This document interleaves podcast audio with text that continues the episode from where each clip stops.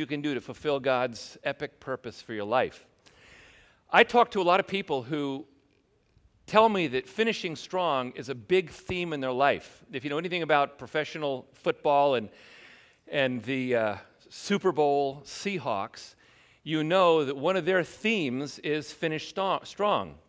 They don't mean just finish the game strong or finish the season strong, they they mean finish the play strong as well as the game and the season. A lot of people are talking about finishing strong. Well, when we look at Acts chapter 19 through 28, what we see is Paul on his fourth journey. There are three missionary journeys in Acts, and there is a fourth journey where Paul goes from roughly from Ephesus to Rome by way of a lot of different places. And the purpose that Luke has in writing this section is to show how Paul is finishing strong. Now, it's not just his life, because he's going to do a lot of things after Acts chapter 28, but he's finishing the commission that Jesus gave him in a particularly strong way. And so, in this series, we want to talk about what it takes for us to be people who finish strong, finish a season of our lives strongly, finish um, a period of time strongly, finish our life strong. And so we're going to look at that. Now, we start this morning by looking at um, power. Where do you get the power to finish strong? And what kind of power do you use? So, um, my son and my son-in-law and my daughter in England, uh, they were in England, bought a car that was a diesel engine car. And uh, my son in law goes into the gas station. You know how it is when you go into the gas station. You can go into mental autopilot. You put your card in, you pick up the nozzle closest to you, and you fill up the car. Well, he filled up his gasoline as diesel engine car with petrol. Not a good thing. Got in the car, uh, turned it on, got about 10 feet, and it died.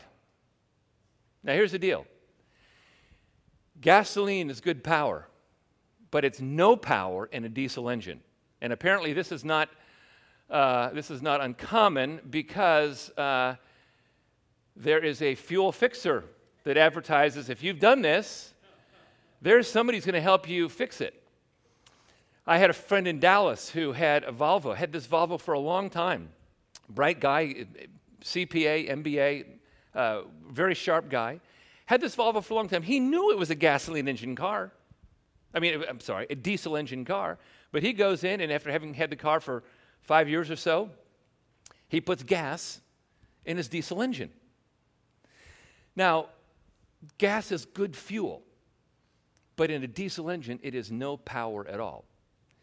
And when we think about the kind of power that we need to finish well, we have to choose the right kind of power. And that's what Paul is going to talk about in this section. So we're going to look at several things. First of all, there's two stories in this section uh, Acts chapter 19 and 20. The first story is about a riot in Ephesus. And we're going to see one kind of power represented by the riot in Ephesus. The second story is the resurrection of Eutychus. And we're going to see an entirely different kind of power in the resurrection of Eutychus. It's the contrasts in power I want us to see so that we choose what is the right kind of power. So, first of all, let's, let's take a look at the purpose that God has given to Paul for the rest of his life. God gives Paul an epic purpose in Acts 19 21. Now, after these events, Paul resolved in the Spirit to pass through Macedonia and Achaia and go to Jerusalem, saying, After I have been there, I must also see Rome. Now, Paul had been in the city of Ephesus for three years. Things had been going exceptionally well for Paul.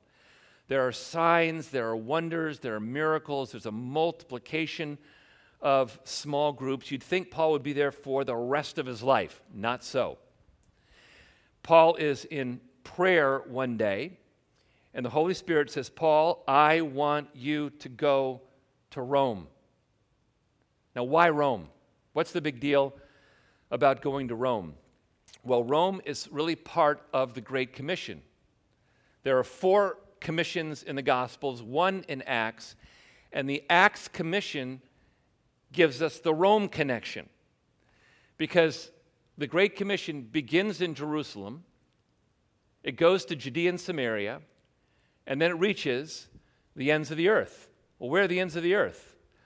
Well, to get to the ends of the earth, you pretty much had to go to Rome because Rome was at the center. All roads lead there, all roads lead away from there. So, if Paul is going to successfully accomplish the Great Commission, he has to get to Rome. And from Rome, he's going to be able to get to the ends of the earth. Now, I want you to, th- I want you to think about what God just did in Paul's life. Paul had the big picture purpose, that's the Great Commission. You have that same purpose. Your big picture purpose is the same that every Christian has had for the past 2,000 years. But what God did for Paul in prayer is he narrowed that down and gave him a specific way to accomplish that Great Commission, which was go to Rome via Jerusalem. So we've got this big picture purpose. All of you have it. All of you have it. It's to be an ambassador for Christ, it's to accomplish the Great Commission. But that can be done in a great many ways. And for Paul, what that meant is you've got to get to Rome. That's, Paul, that's your specific task. I want you to get to Rome. Now, let's bring this up to the year 2016. Where do we live? We live in the ancient equivalent of Rome. You see, for us, the ends of the earth are here and everywhere else. The nations are here, the nations are out there. So when I ask you the question, where is your Rome? That's where God has chosen to plant you right now in this season of your life. For some of some of you are going to do this best as moms, as stay-at-home moms. That's your Rome. That's your purpose in this season. For some, it's going to be as teachers. God has you in this specific season of your life, specifically carrying out your role as a teacher. For some, it's going to be medical professionals, nurses, and doctors. For some, it's going to be as businessmen and businesswomen. Some are going to do this as software developers. You have an overarching purpose, and that is advance the kingdom of God. But God is going to give you, usually in prayer, a highly targeted, highly specific purpose for how you carry out that epic, epic vision that God has given to all of us. And what I want to argue is this if you spend time in the presence of Jesus, the resurrected Jesus, he will direct you and tell you where to go. He'll tell you where to go and, and, and what to do. And I want you to notice something else about Paul's instructions. These are really, really surprising instructions. Um, Paul's journey to, to Rome uh, is not a straight path. You see that Paul was in Ephesus and he's going to go into Greece. Well, okay, he's halfway to Rome there, but now he's going to go back to Jerusalem and then take a long trip up the Mediterranean, cut through Sicily and the boot of Italy, and get up to Rome. Is that, is that a straight path? That is, that is not that is not a straight path. Now, why does God give Paul a zigzag path? Well, here we have to remember who wrote the book of Acts. Acts is written by Luke. Luke wrote the Gospel of Luke, and Luke wrote the book of Acts. Both the Gospel of Luke and the book of Acts have the heroes going on a main journey at the end. Jesus goes on a journey from Galilee to Jerusalem, Luke 9, 9 through 19. Paul goes on a journey from Ephesus to Rome via Jerusalem, Acts 19 through 28. Now, here's what's interesting both Jesus' journey and Paul's journey are a zigzag path. Jesus zigzags his way from north to south. Why? Because there are people who have needs on that path. Paul has a massively zigzag journey from Ephesus to Rome. Now, why the zigzag path? Well, do you remember that this was the path that Moses took the people of Israel on? How long does it take to get from Mount Sinai to the promised land? About 11 days. About 11 days. How long did it take for the people of Israel? About 40 years. And if you track the path, it's a zigzag path. The Exodus was an epic journey. Jesus' trip from north to south was an epic journey. Paul's trip from Ephesus to Rome is an epic journey. What Luke wants to tell us is that when you finish strong, you are taking an epic journey of purpose. But it's a zigzag journey. And what I want to argue is that sometimes God allows your life to go in a zigzag path. So I, I, look at my life right now and my life of my family. And God knew that we were going to be in Bartlesville, Oklahoma for more than 20 years.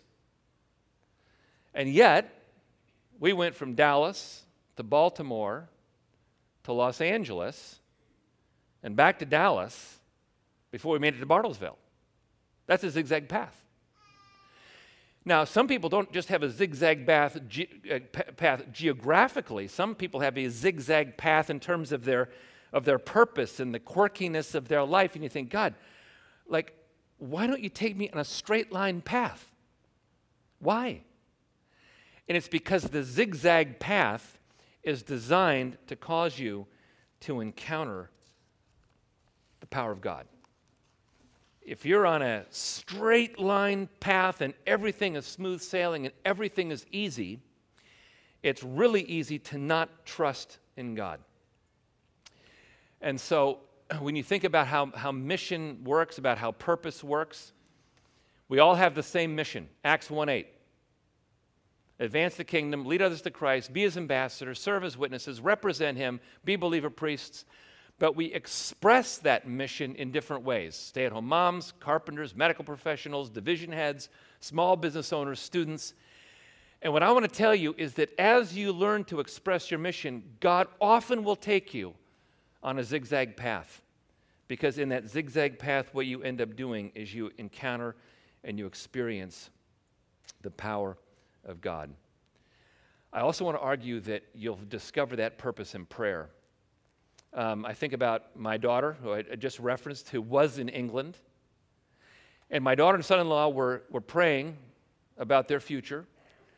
And my daughter said, You know, I just really sense that God wants us to help my sister and brother in law start their church in Seattle. My other daughter and son in law are starting a church in, in, in Bedford, England, I mean, in Seattle, Washington. So my Bedford based daughter said, I just think that's what God is calling us to do. Crazy idea. Move from the UK to the US. They spent a long time praying about that. And um, my son in law's company said, What would you think about starting a division of our company in Seattle, Washington?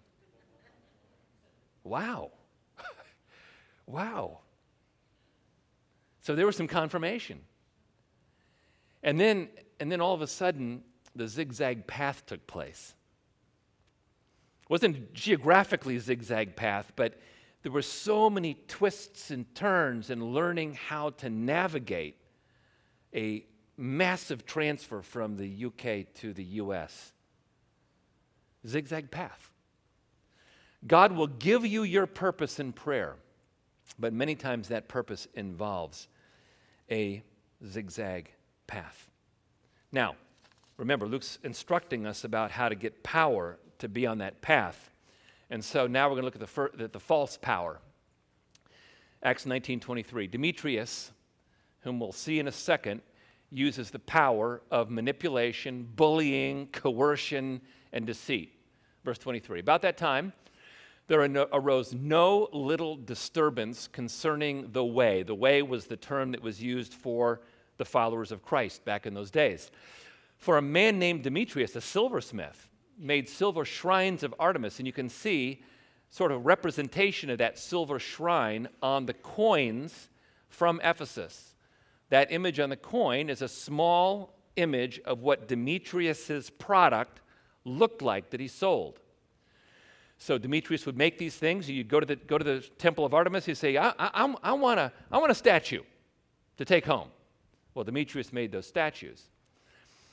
Well, he brought no little business to the craftsmen, these silver shrines. These he gathered together, the, the, the craftsmen, with the workmen in similar trades and said, Men, you know that from this business we have our wealth. Well, why was this a problem? Well, for three years in the city of Ephesus, Paul had been developing a ministry, meeting at the school of Tyrannus.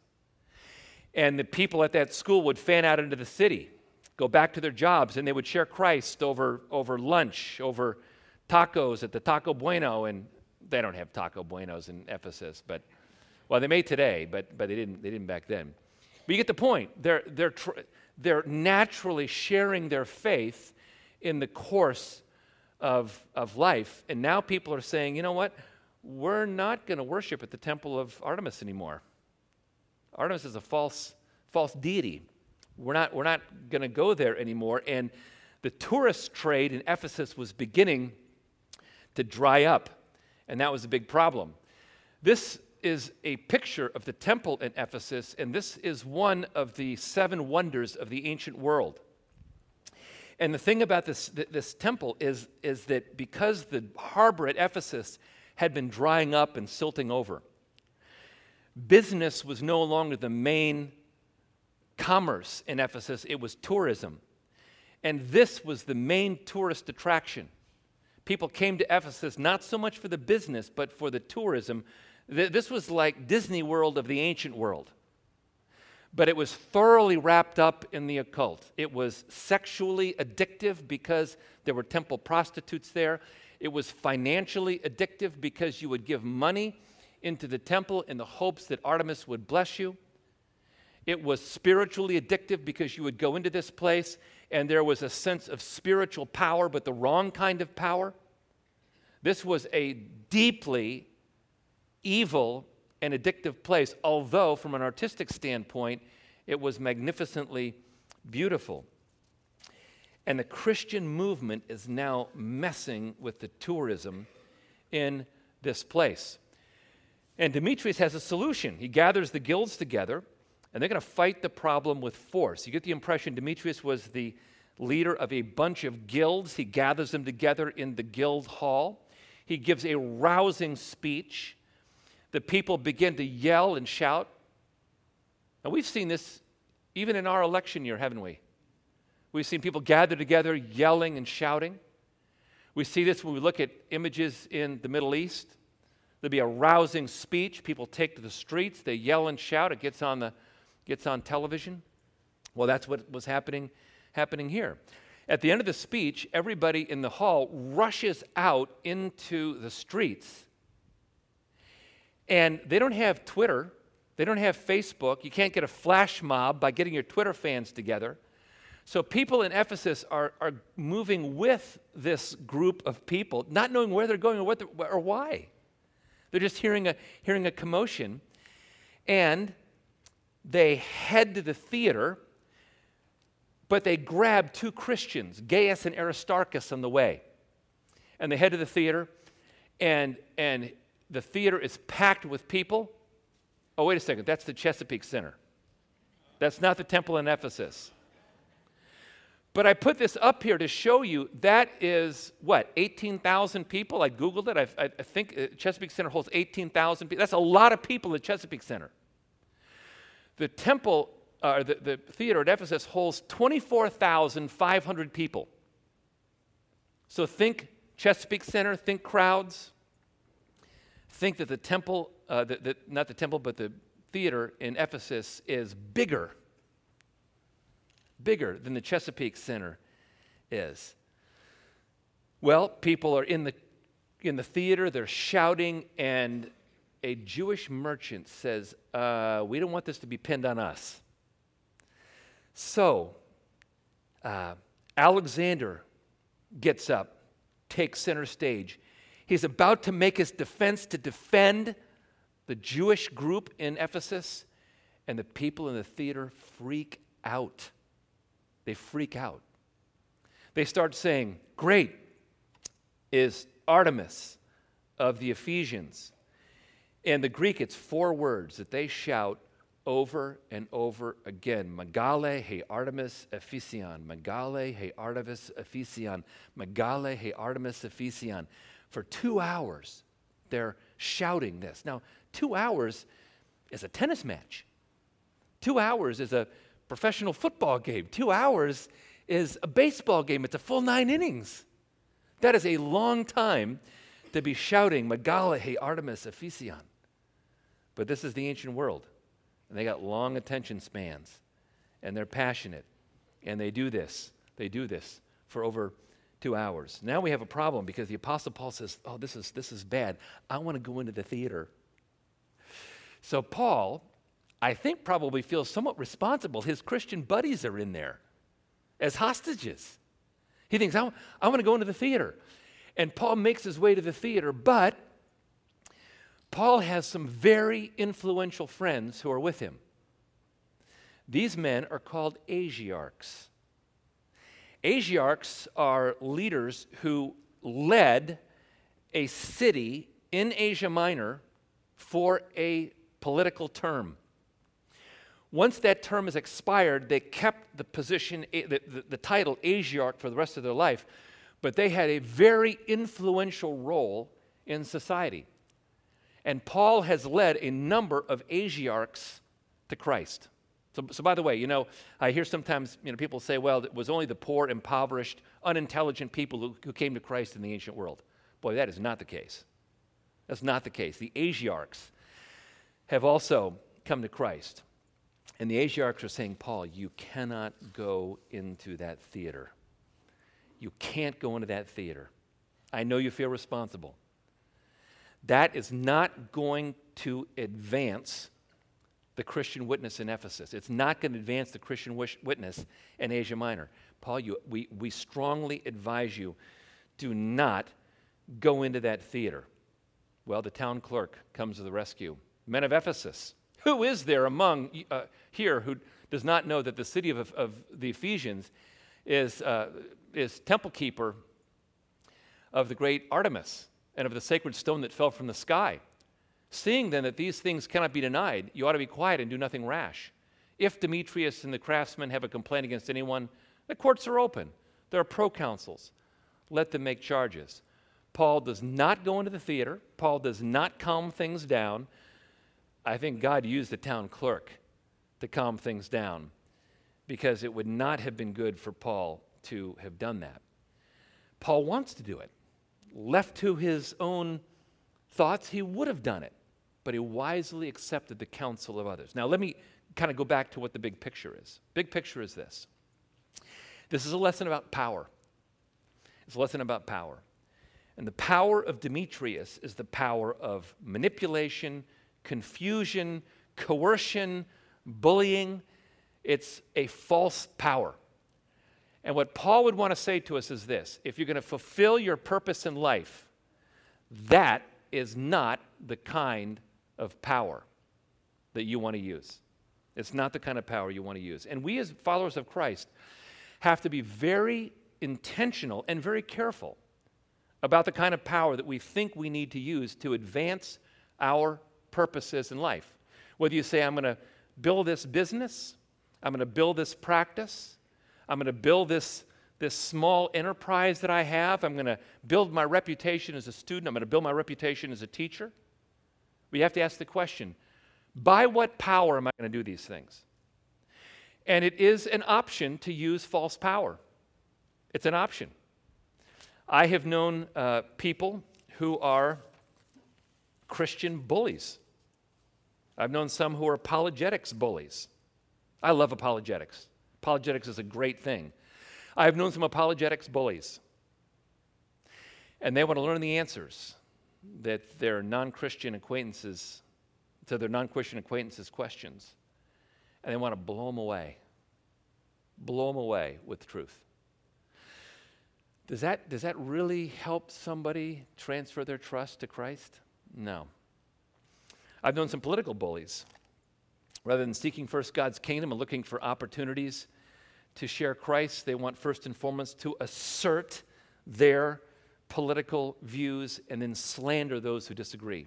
The, the idea being that what's really first is not, is not the kingdom of God, but it's my, it's my left wing agenda or it's my right wing agenda. And that takes precedence over this believer in Christ that I see in front of me.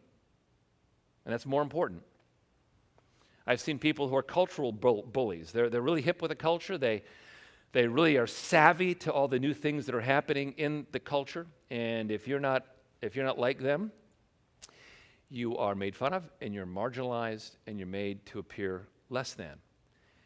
And the, the, the, thing is, if you want to accomplish your purpose in life, you have to be very cognizant of the kind of power that you are going to use. Am I going to ramp up personal charisma and power to assert my authority, my influence in a way that's merely human based? Or am I going to think about power differently and use a fundamentally different kind of a power? Paul had to be told by the Asiarchs not to use the wrong kind of power. Now, I, I take, I take it f- from, from that, that I can be a very mature follower of Jesus. And in the moment, I can be tempted to use the wrong kind of power. And so I, I say to you who are relatively mature, you are not above using the wrong kind of power. You're not above it. And so we have to be very thoughtful about the kind of power we're going to use. Now, Paul is going to illustrate uh, the true kind of power. Here's the true kind of power Paul is going to use resurrection power in the context of discipleship. Remember, Paul's purpose is to advance the kingdom of the, the cause of Christ on his way to Rome. So, how is he going to do this? Paul uses resurrection power in the context of discipleship. Verse, verse 1 After the uproar ceased, Paul sent for the disciples, and after encouraging them, he said farewell and departed from Macedonia. Now, I, I read this and I just have to chuckle because, okay, he's going to Rome. To go to Macedonia, he's headed toward Rome, but he's not getting closer to Jerusalem, which was his first stop on the way. So now he's starting this this zigzag journey that's going to take him ultimately to Rome, but we think, wait, you're, you're going away from your destination. So, um, we need to realize when we read these two, these two uh, stories about the riot in Ephesus and about the upcoming story of the resurrection of Eutychus, these stories are definitely meant to be read together. I'll tell you why. These stories begin and they end with the same literary figure of speech. It begins with the statement, no little disturbance concerning the way. That's a very precise figure of speech in the ancient world. And it ends with a statement, they were not a little comforted. So you take those two statements, and they're like bookends to these two stories. They're, they're meant to be read together as a contrast. Another reason why we should read them together is that interestingly, the crowds in the theater in Ephesus are called an ecclesia. Three times. Well, that's the word from which we get our word gathering or church. So the crowds in the theater are like a false gathering, a false ecclesia, using false power. Whereas in the gathering that we see in this next story, it's a, a true gathering, a gathering of, of the true church encountering true power. Another reason to read these together. Both stories are preceded by Paul sending people out. He sends two people out in 1922 and six people out in chapter 21 through 6. So Paul is doing what Jesus did on his last journey. Jesus sent people out, Paul sends people out. Let me give you another reason why these should be read together. Both stories address a crisis. 19 Chapter 19 addresses the death of a business. Chapter 20 addresses the death of a little boy. Same sort of parallel. One more reason. Chapter 19 is a gathering in chaos, chapter 20 is a gathering that celebrates a miracle. Paul intends that the false power story be read in conjunction with the true power story in chapter 20. So here's how the story unfolds. On the first day of the week, when we were gathered together to break bread, Paul talked with them, intending to depart on the next day, and he prolonged his speech till midnight. I take this, I put this picture up here because this is a picture of an ancient upper room. Now, today I took this picture, when I took this picture, this picture now is in the basement of the city that it's in, but in the ancient world, it was the upper room of a, of a multi story building in an ancient city. So, this is the kind of, of room that these people were gathered in. Not a big theater, but big enough to accommodate a good number of people. This is Paul goes to Troas. Uh, he's there for a week. Arrives on a Monday, uh, intends to leave on the following Monday. On this particular Sunday night for the final teaching, there's going to be a final discipleship encounter. They gather at sunset. They celebrate the equivalent of a potluck meal. They bring food from their homes. They celebrate this wonderful meal. They have communion. About 9 p.m., Paul begins to teach. And he teaches. And he teaches. And he continues to teach. And he teaches for three hours, from 9 till midnight three hours. Now, again, ancient world, this was very, very common to have these kinds of things. It's common in China. It's common in places that don't have, you know, YouTube clips that they, you know, and, video games where attention spans have been reduced. I've talked to people who've been to China, and they say, I was intending to teach for one hour, and they made me, made me teach for six hours. I was exhausted. And some of the Chinese pastors say, oh, that's nothing. We sometimes do it for longer. So Paul teaches for, for th- three hours. And now we have a problem because um, teenagers, being teenagers, they don't have the same kind of attention span. And there's this little teenage boy named Eutychus. And Eutychus is sitting on the windowsill. And Eutychus begins to doze off and he begins to snore. Now, if I'd have been Eutychus's dad, I would have said, Eutychus, get off the windowsill. Get back in your chair. But Eutychus' dad apparently was not paying attention to where Eutychus was sitting. And Eutychus falls asleep, begins to snore lightly. He shifts around and he falls out of the window, three stories down to the ground. Now, that interrupted the crowd that night. They're riveted to what Paul is saying and Eutychus falls. Terrible disaster. You can imagine the parents rushing down the steps, you know, down, and the people are gathered around Eutychus. And even Luke, the writer, who's a physician, says, The guy's dead. He's dead. So Paul bends over Eutychus, bending down like Elijah bent down over a young boy in 1 Kings 17, and like Elisha did in 2 Kings chapter 4, and like Jesus does in Mark chapter 5, Paul bends down over Eutychus, and life supernaturally animates this young boy. We have a miracle. We've got a class A miracle that's taken place. And the entire church is amazed. They celebrate. They go back up to the third floor. And do they say, All right, that's enough for the night? No, they don't because Paul teaches now for another six hours until daybreak. And then the church departs, some to their homes, others to their offices, and they are fired up because Paul has demonstrated resurrection power in the context of discipleship. So, do you see the contrast between the two stories? A crowd engaged in false power and a crowd who has encountered true power. Now, think about these, these, these two stories. The power of manipulation and coercion of Demetrius is one kind of power, the power of persistent, patient discipleship is a different kind of power. One of them is temporary, the other one is eternal. One of them is human power, the other one is supernatural power. And if we aim to finish well, The kind of power that we need is resurrection power in the context of discipleship. I want you to notice how uh, there's, there's Paul helping little Eutychus. I want you to notice some snapshots about how Paul's disciple making uh, worked. First of all, he engages in a ministry of encouragement.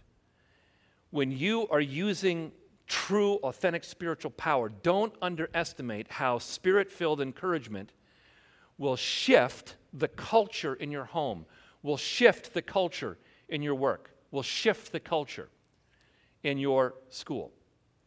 When you offer encouragement, it's not just, yeah, it's human encouragement. When you offer encouragement in the power of the Spirit, the Spirit can take that encouragement and He can use that to build a supernatural climate in your home, office, school, or corporation.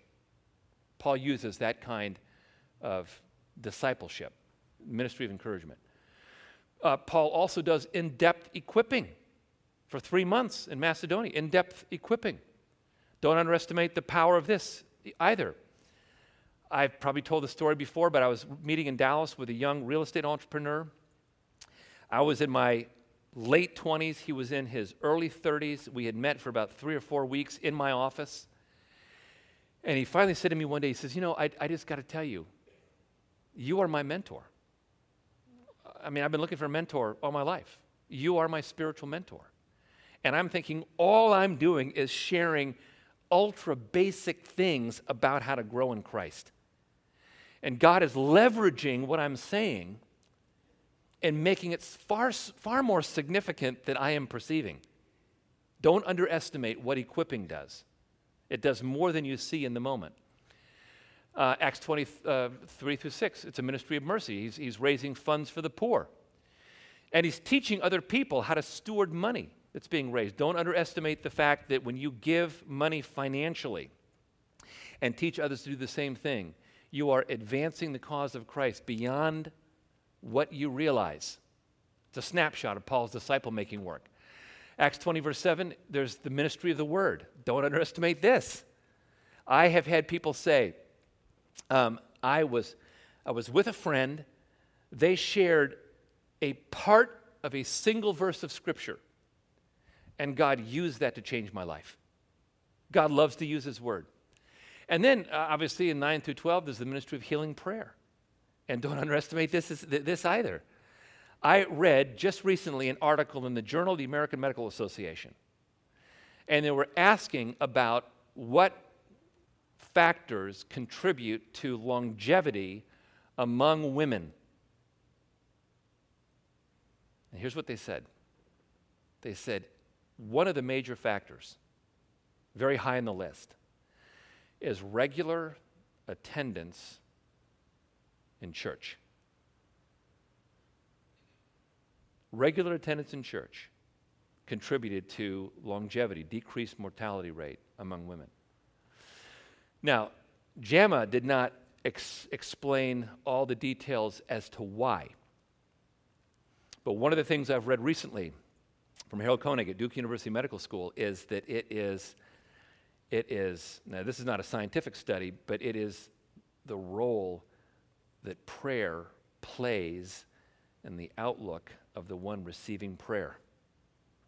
There's hope, and that hope generates a sense of sustainability in times of trial and in, and in crisis. Don't underestimate the power of healing prayer. By the way, can I just, I just, just want to say that, you know, these are qu- expressions of very quiet power it's not the yelling of Demetrius in the theater, but it's power that changes the world. It's power that changes the world. Now, let me, let me just give you some final, some final uh, takeaways um, as we think about false power versus true power. First takeaway is this be clear about your overall purpose. Your purpose derives from Acts 1:8. God wants you to be a witness. He wants you to advance his kingdom. He wants you to be an ambassador. He wants you to represent him. He wants you to make him known around the world. Everybody for the past 2,000 years who follows Christ has had that same commission. Be clear about that overall purpose. But a lot of people will say, okay, I get it, I get it, I get it, but like, how do I do that? Like, where do I do that? Like, how do I particularly apply that? Well, you got to be clear about your specific purpose. You know, every occupation is an opportunity to serve God. There's no dichotomy between somebody being in quote unquote full time Christian ministry and somebody being a, a layperson. There's no dichotomy between the two. Every occupation is an opportunity to serve God. You can serve Him as a stay at home mom, you can serve Him as a rancher on a large farm. You can serve him as a medical professional, as a retired grandfather. You can serve him as a small business owner. Wherever you happen to be, you can do Acts 1 8, but it's going to be filtered through your unique personality and your unique calling on your life. So, a person who's got the gifts of, say, Johann Sebastian Bach is going to be spending a lot of time practicing the piano, right? Somebody could say, well, that's time you could be out sharing Christ. Wait, wait, wait, wait a second. Wait a second. No, God is going to use Bach in a different way than he's going to use somebody else. But every occupation is an opportunity to serve God. And God wants to leverage what you do so that what you do is eternally significant in, in his, his sight. No domain of human activity is, is off limits except those that are illegal, unethical, and immoral. My daughter used to be in UK, is now in the US, in Seattle, is a gifted worship leader and a stay at home mom. And my daughter often tells me, you know, what I, what I just love, what I just love is leading worship. I love it. And I get to do it like almost every week. I love, love, love doing that. That's a way where she takes Acts 1 8 and she funnels it into what she does. But she's a stay at home mom. And she's also, of course, accomplishing Acts 1 8 and our three grandchildren. But the big picture is make disciples. The small picture is all right, Lord, where have you called me to do that? Your, you should consider your office a place that God has set apart and sanctified for you to accomplish the Great Commission. Third takeaway is to focus on the eternal. Now, here's what's amazing. You remember the, the image that I showed you of the temple of Artemis? Remember how beautiful it was? One of the eight wonders of the ancient world? You know what's the only thing that's left of that temple today? That's it. That's it. There's nothing else left. All that all that hubbub in the theater about, about great is Artemis of the Ephesians, that's all that's left of that supposedly eternal temple. And yet, what's happened with the Christ movement? It is in every nation on the face of the earth. It is exploding in the developing world right now.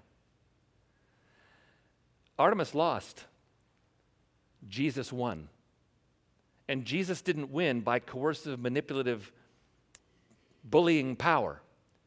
Jesus won by the multiplication power of discipleship persistent, patient, personal discipleship that has a culture of resurrection power. And the final takeaway is we got to always go back to that resurrected power of Jesus. Remember what I said to you last week, you know, that we are identified with Christ in his death, his burial, his resurrection, his ascension, and his being seated at the right hand of God. You, you have the resurrection power of Jesus inside you. So don't, don't go putting the wrong kind of fuel inside. Don't go to the gas station and put gas in your diesel engine car or diesel in your gasoline engine car. Don't do that. Don't do that. The wrong kind of power is no power. God's giving you a mission. And if you want to finish well, the way you, the way you finish that mission is by embracing that true power resurrection power in the context of discipleship.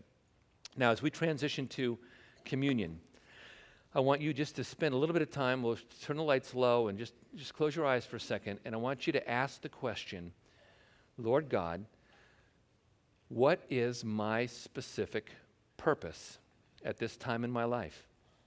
What is my specific purpose? Now, God may say to some of you, Your purpose is to keep doing what you're doing now, but I want you to trust me for opportunities to reflect my character and to express who I am. God may say to others, others of you, I want you to do something different. But I want you to ask the question, what, Lord, what is my purpose at this point in my life? I know my big purpose. I, I want to know how specifically you want me to fulfill that that individual purpose that I have, given my gifts, my talents, my energies, my time in life, how do I accomplish that purpose? Where, where, where is that? And how do I get there? Ask him that question. And then what we know is we've got to use the right kind of power, which is resurrection power expressed in a context of discipleship. Father in heaven, we love you and, and thank you so much for the privilege of being called as co workers along with you.